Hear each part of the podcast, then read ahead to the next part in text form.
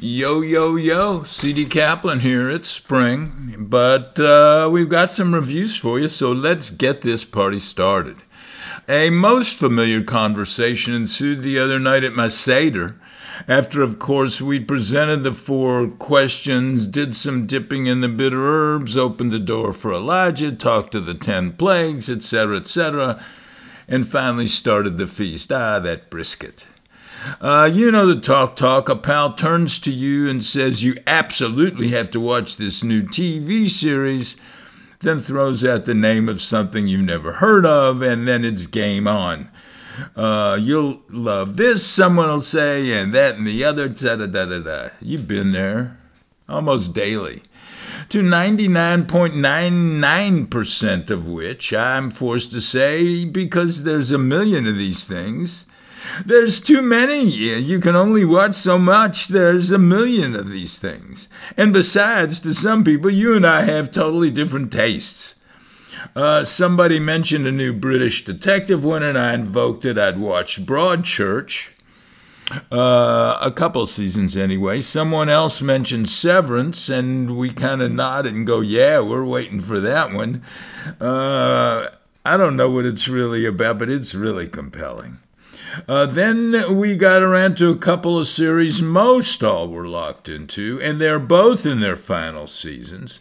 Succession in that hallowed 9 o'clock time slot on Sunday nights on HBO, and the ever beloved Ted Lasso on Apple TV, the weekly reveals this time around are coming out on Wednesday as opposed to Friday.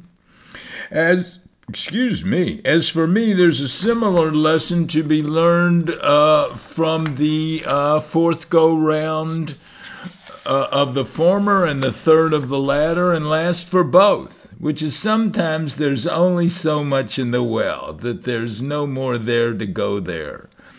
Uh, the series that lasts five seasons are more, like the the duel of gold standards, a cut above everybody else. Altogether now, The Wire and The Bureau, they're the exception.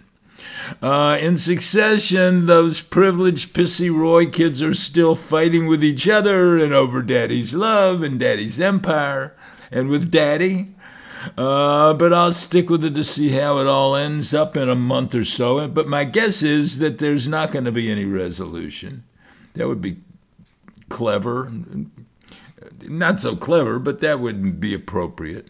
Meanwhile, they are all such entertainingly disagreeable folks. That's why we stayed locked in. Uh, Matthew Macfadyen's Tom remains the most entertaining to me. And I'll stick with Ted Lasso, but this time around it's not as compelling. As I've said, I hate the Zava character and plot, line.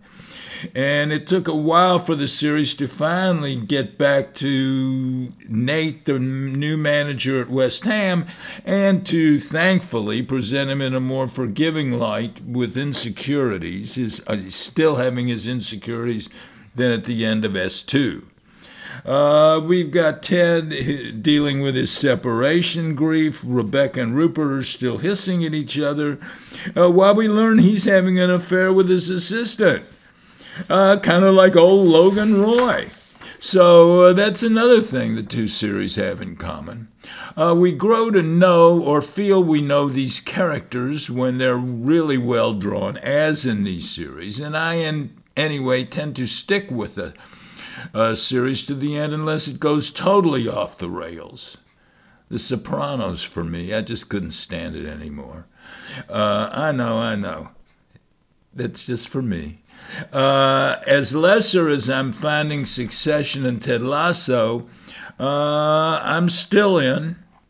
Besides, I compulsively bought an AFC Richmond t shirt as a pledge of my troth, and so uh, I got that going for me, which is nice. This is C.D. Kaplan, the culture maven on film.